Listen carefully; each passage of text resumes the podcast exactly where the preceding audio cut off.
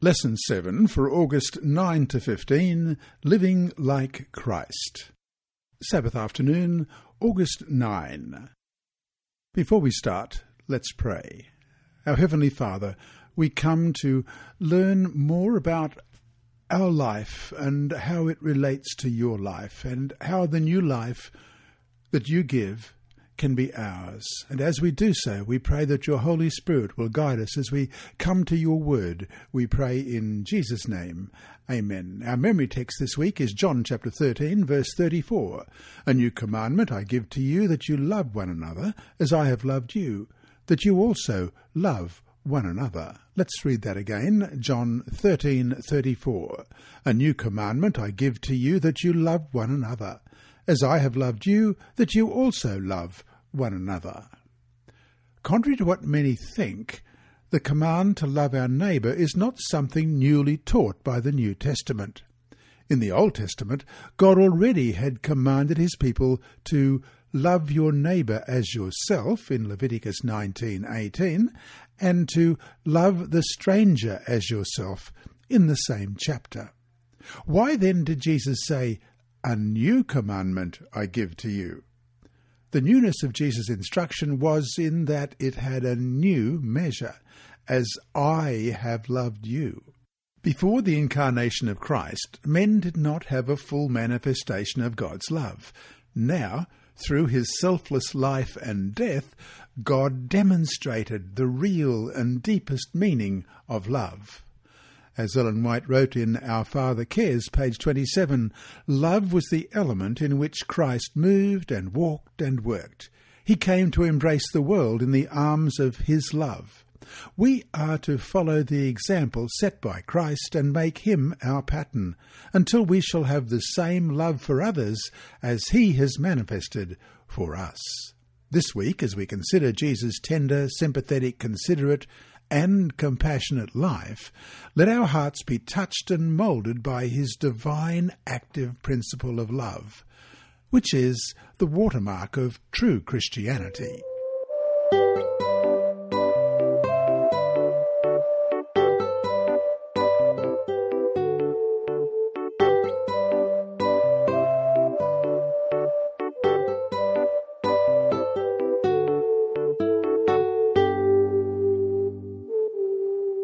Sunday, August 10. How Jesus Lived. In spite of being constantly under Satan's fiercest attacks, Jesus lived an unselfish life of loving service. His priority was always centered on other people, not on himself. From childhood to the cross, he showed a constant tender disposition to minister to others. His willing hands were ever ready to relieve every case of suffering he perceived.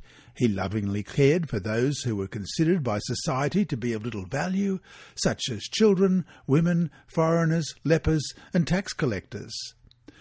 He did not come to be served, but to serve, as we read in Matthew 20, verse 28.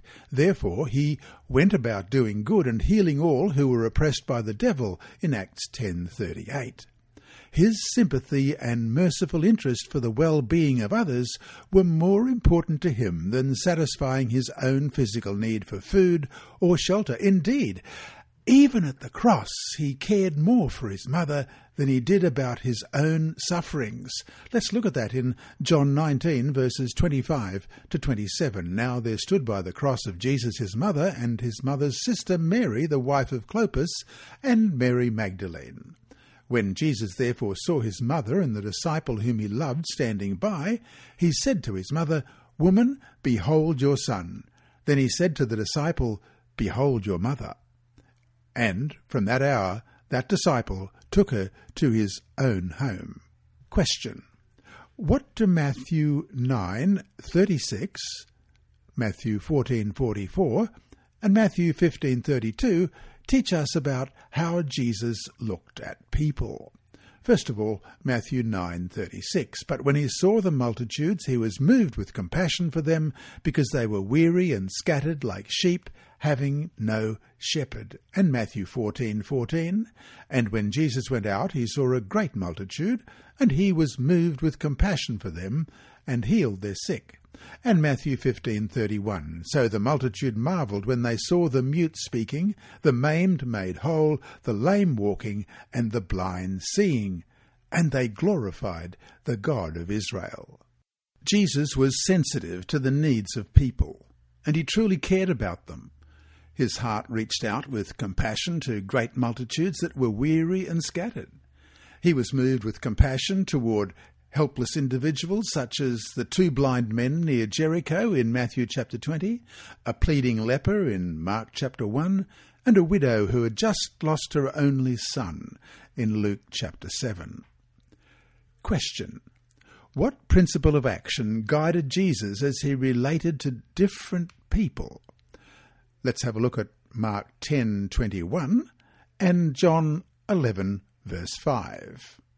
First of all, Mark 10:21. Then Jesus, looking at him, loved him and said to him, "One thing you lack. Go your way, sell whatever you have and give to the poor, and you will have treasure in heaven, and come, take up the cross and follow me." And John chapter 11 verse 5. Now Jesus loved Martha and her sister and Lazarus. Every act of mercy, every miracle, every word of Jesus was motivated by his infinite love, an unwavering and permanent love. At the end of his life, he vividly showed his disciples that, having loved them from the beginning, he loved them to the end, as it said in John 13, verse 1. With his death on the cross, he demonstrated to the entire universe that selfless love triumphs over egoism. In the light of Calvary, it is clear that the principle of self renouncing love is the only valid foundation of life for earth and heaven. And so to finish today, John 15:3 says, "Greater love has no one than this, than to lay down one's life for his friends." How do you understand what this means in daily practical terms? How does one apply this principle day by day.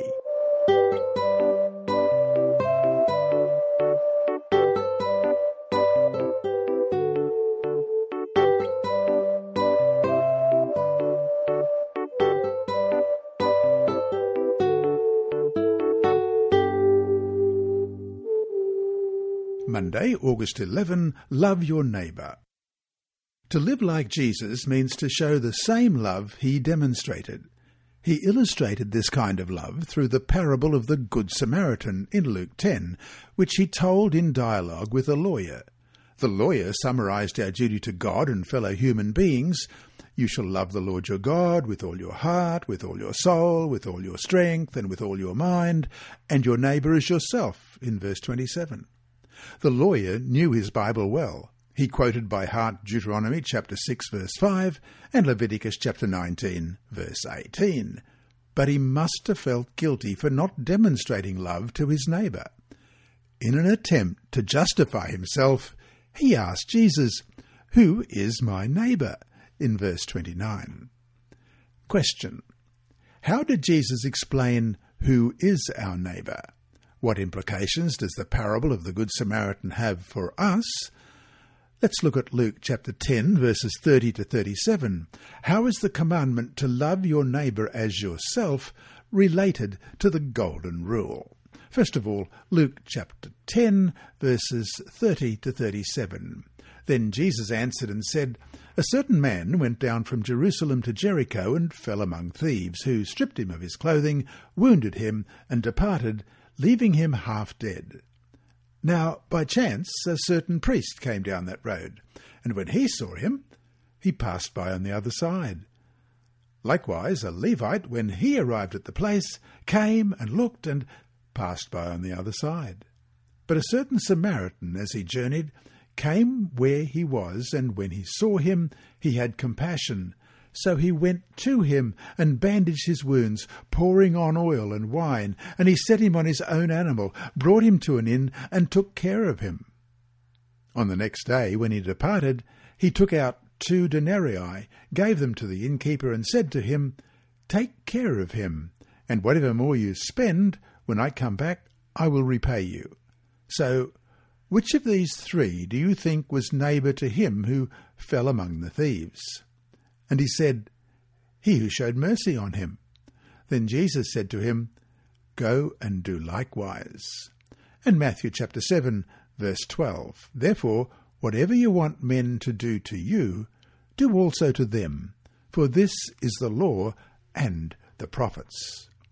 To the question, Who is my neighbour? Jesus answered basically that our neighbour is every person who needs our help.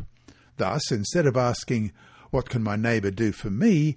we should ask, What can I do for my neighbour? Jesus went far beyond the usual negative rendering of this rule at that time. Do not do to others what you yourself dislike. By presenting it in a positive way, he addressed not only what we need to avoid, but especially what we have to do. We need especially to remember that this principle does not tell us to treat others as they treat us. After all, it's easy to be kind to those who are kind to us, or nasty to those who are nasty to us. Most people can do that. Instead, our love toward our neighbour should always be independent of the way our neighbour treats us. So, to finish today, Think of someone who has treated you in a bad way. How have you treated him or her in return? What does Jesus' example and how he treated those who mistreated him teach you about how you could better relate to those who don't treat you kindly?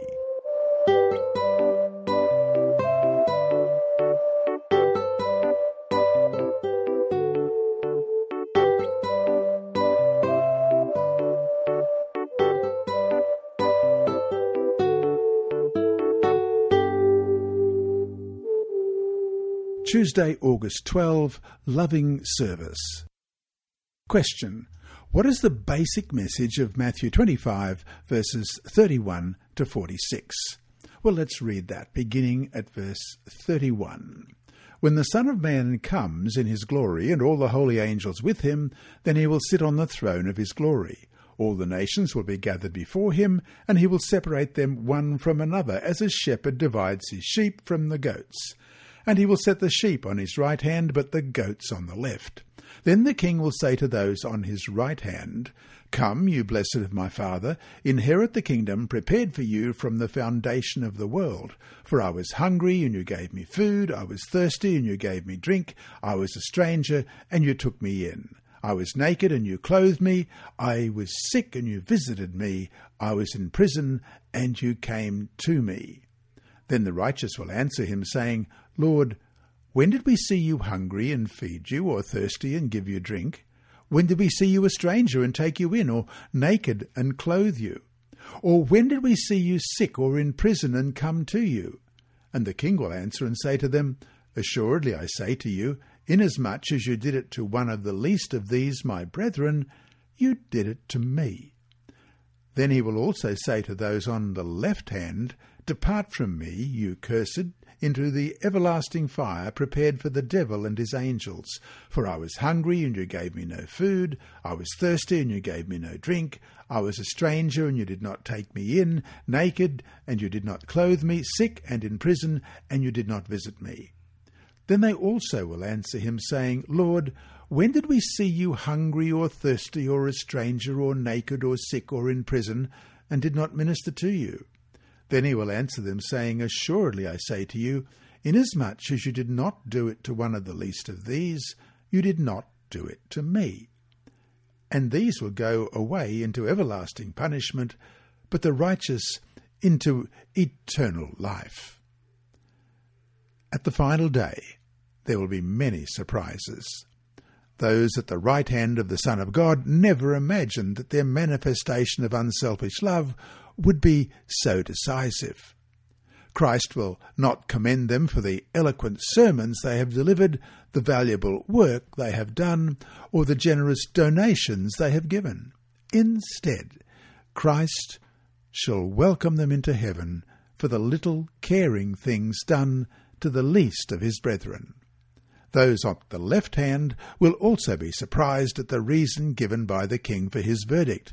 Some of them will even say, Lord, Lord, have we not prophesied in your name, cast out demons in your name, and done many wonders in your name? Verse 22. Although these are desirable deeds, without a loving attitude they are worthless. These people profess to serve Christ, but the Lord never knew them because they never really loved him or his brethren. They didn't practice the principles of true religion, as we read in James chapter 1 verse 27. Pure and undefiled religion before God and the Father is this, to visit orphans and widows in their trouble, and to keep oneself unspotted from the world. Commentators have suggested various interpretations regarding who are the least of these, my brethren, in Matthew 25:40. It is important to determine who they are in order to know the extent of our Christian responsibility. Some interpreters argue that Jesus' least brethren are the apostles and other Christian missionaries. They find support for this view in Matthew 10, verses 40 to 42, and conclude that the fate of all human beings depends on how they treat Christian missionaries. Let's read that in Matthew 10, 40 to 42. He who receives you receives me, and he who receives me receives him who sent me. He who receives a prophet in the name of a prophet shall receive a prophet's reward and he who receives a righteous man in the name of a righteous man shall receive a righteous man's reward. And whoever gives one of these little ones only a cup of cold water in the name of a disciple, assuredly, I say to you, he shall by no means lose his reward. Other scholars claim, based on Matthew 12, verses 48 to 50, that Jesus' least brethren are his followers in general. Let's read that. But he answered and said to the one who told him, Who is my mother and who are my brothers? And he stretched out his hand toward his disciples and said, Here are my mother and my brothers. For whoever does the will of my Father in heaven is my brother and sister and mother. There is no doubt that all the disciples of Jesus are his brethren, but the scope of Jesus' words seems to be even wider. Christ, as Ellen White writes in Desire of Ages, page 635, identifies himself with every child of humanity. He is the Son of Man, and thus a brother to every son and daughter of Adam. So to finish today, think of a time when you were in desperate need of help and someone came to your aid. What did that aid mean to you in your suffering and pain? How did that experience show why it's so important that we be willing to help others who are in need in any way we can?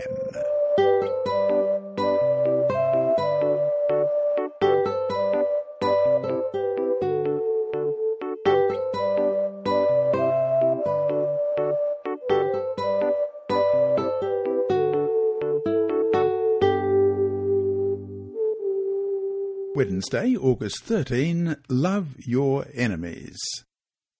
The supreme proof of genuine Christianity is loving our enemies. Jesus established this high standard in contrast with the prevalent idea of his time. From the commandment in Leviticus 19:18, you shall love your neighbor as yourself. Many have inferred something the Lord never said or planned. You shall hate your enemy. Of course, that wasn't implied in the text itself. Question. In what practical ways is love toward our enemies manifested according to Christ? Let's look at Luke chapter 6, verses 27 and 28. But I say to you who hear, love your enemies, do good to those who hate you, bless those who curse you, and pray for those who spitefully use you. An adversary can show us enmity in three different ways hostile attitudes, hate you, bad words, curse you, and abrasive actions, spitefully use you and persecute you, all from Matthew 5:44. To this threefold expression of enmity, Christ instructs us to respond with three manifestations of love: doing good actions to them, do good to them, it said, speaking well of them, bless them, it said, and interceding before God for them, pray, it said, for them. The Christian's answer to hostility and antagonism is to overcome evil with good, as we read in Romans 12:21.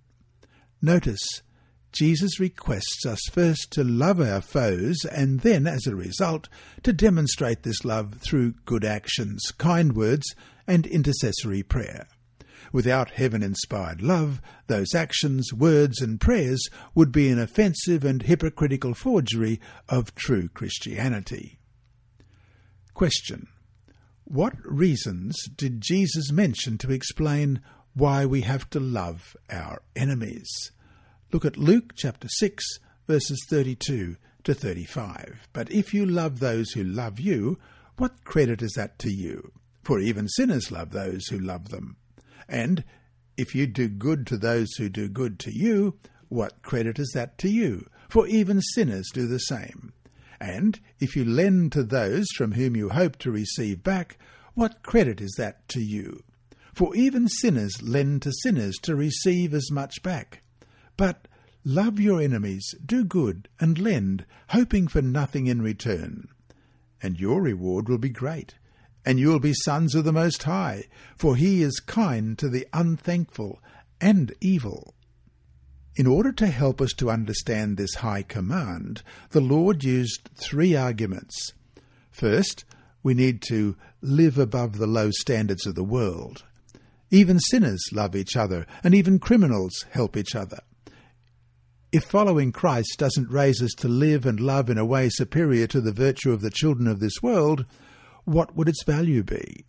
Second, God will reward us for loving our enemies, even though we do not love for the reward. He will grant it graciously to us.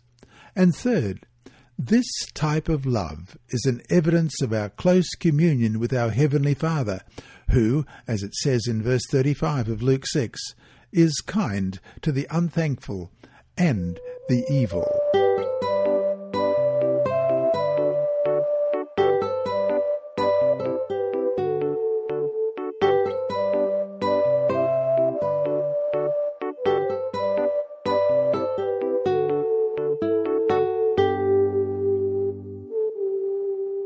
Thursday, August 14. How to live like Jesus.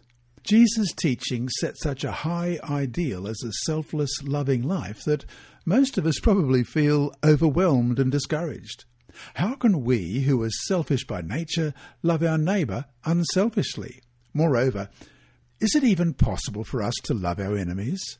From a human point of view, it is utterly impossible. But the Lord would never ask us to love and serve those who are hateful and unlovable without providing us also with the means to accomplish it. This standard, Ellen White writes in Thoughts from the Mount of Blessing, page 76, is not one to which we cannot attain. In every command or injunction that God gives, there is a promise, the most positive, underlying the command. God has made provision that we may become like unto him, and he will accomplish this for all who do not interpose a perverse will and thus frustrate his grace. What is the promise underlying the command to love our enemies? It is the assurance that God is kind and merciful to the unthankful and evil, as we read in yesterday in Luke chapter 6, verses 35 and 36, which includes us. We can love our enemies because God loved us first, even though we were his enemies, as it says in Romans 5:10, for if when we were enemies we were reconciled to God through the death of his son, much more, having been reconciled, we shall be saved by his life. When we daily reaffirm our acceptance of his loving sacrifice for us on the cross, his self denying love pervades our lives. The more we realize and experience the Lord's love for us, the more His love will flow from us to others, even to our enemies. Question What is the relationship between abiding in Christ and His love and loving your neighbour? Let's look in John chapter 15, verses 4 to 12.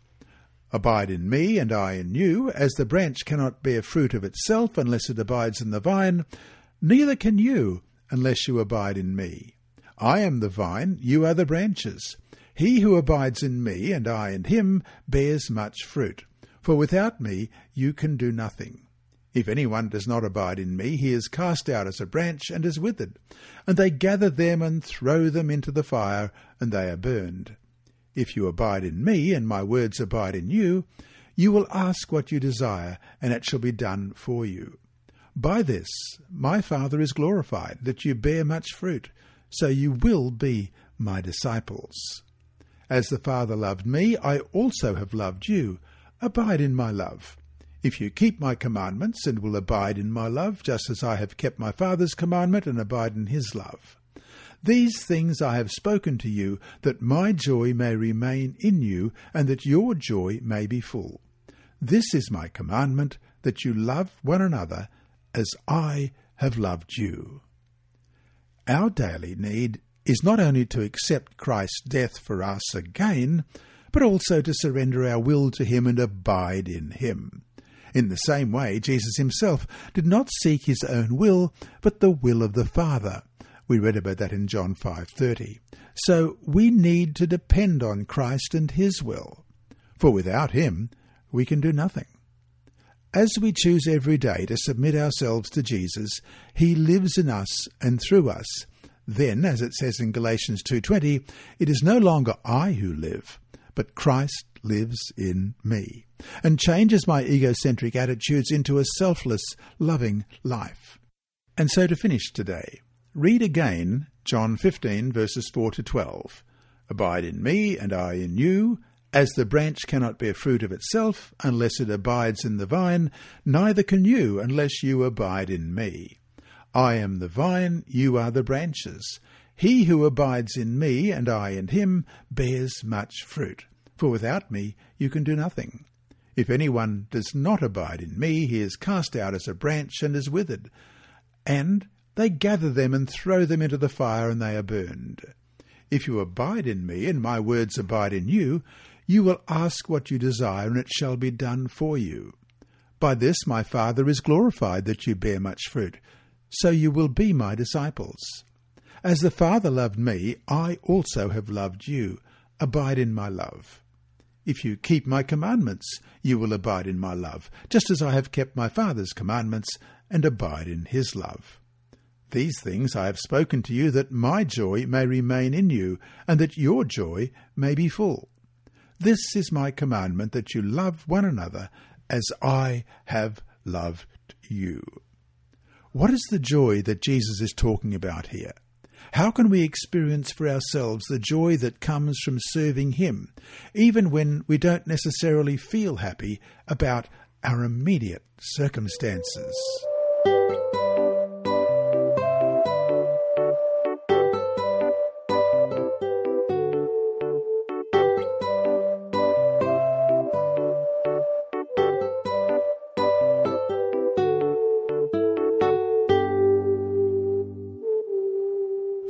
August 15.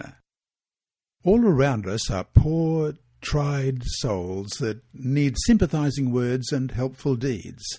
There are widows who need sympathy and assistance. There are orphans whom Christ has bidden his followers receive as a trust from God. They are members of God's great household, and Christians, as his stewards, are responsible for them.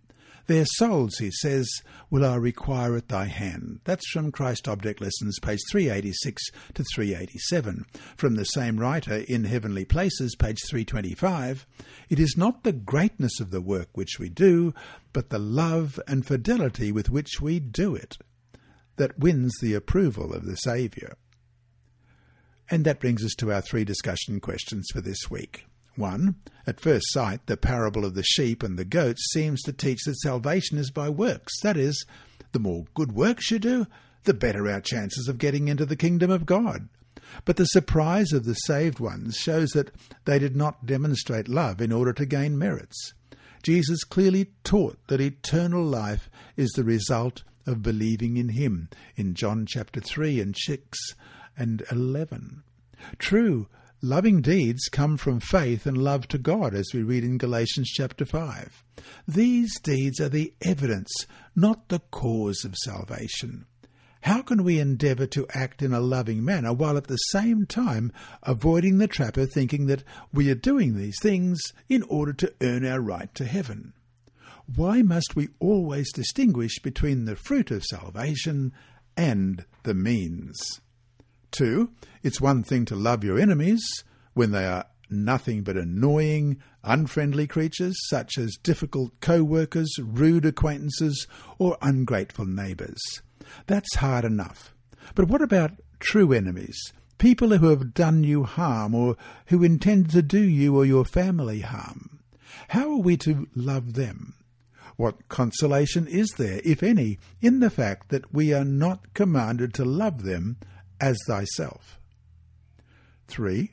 People can argue with us over our theology, doctrine, lifestyle, pretty much anything. But who can argue against unselfish, disinterested love? Unselfish love reveals a power that transcends rational or logical argument. How can we learn to express this love, no matter the cost, to ourselves?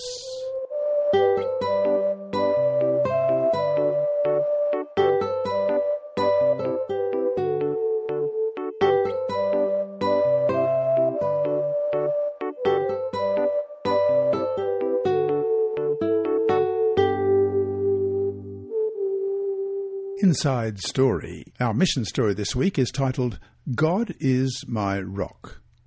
I'm Angelo. I live in Madagascar, the large island off the eastern coast of Africa. My parents are Christians, but they attended different churches and often fought over what to believe.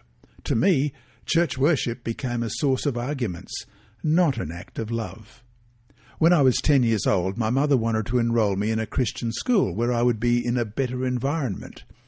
She found a Seventh day Adventist school near our home and asked Dad to let me study there. At last, Dad agreed. Until this time, all I knew about God was what my father had taught me. But in my new school, we studied the Bible as a class. I was used to arguing about God, so if a student said something I didn't agree with, I'd argue with them. However, I soon learned that the Adventist students knew lots of Bible texts to back up what they were saying. Their knowledge pushed me to read the Bible so I could support my points better. My new Adventist friends encouraged me to study the Bible to see what God said, not to argue points. My interest in religion grew, and by the time I was 15, I'd accepted Jesus as my Saviour and asked to become an Adventist. My mother accepted my decision and was actually quite glad, but my father wasn't so happy. We often got into arguments about Bible topics, each of us quoting texts to prove our points. My parents joined another church together to be united in faith. They hoped I would join them. But I told them that God is my rock and I want to follow Him only. I've been an Adventist for three years now. My parents still haven't accepted my faith, but they've accepted my decision. I hope that one day they will worship with me in church. I can see changes in my parents because of my strong stand for God, and that makes me glad. I thank my parents for sending me to the Adventist school. I thank my teachers and fellow students for leading me to the true path in Jesus, and I thank you, dear Sabbath School members, for sharing your 13th Sabbath offering with my school in 2012. That offering has helped improve my school and provide more classrooms and dormitory space for others who want to study here and learn that God wants to be their rock as well. Your reader this week has been Dr. Percy Harold. The lessons have been brought to you by the Sabbath School Department, Christian Services for the Blind and Hearing Impaired, and through the services of Adventist Media Network. Remember that God is always faithful.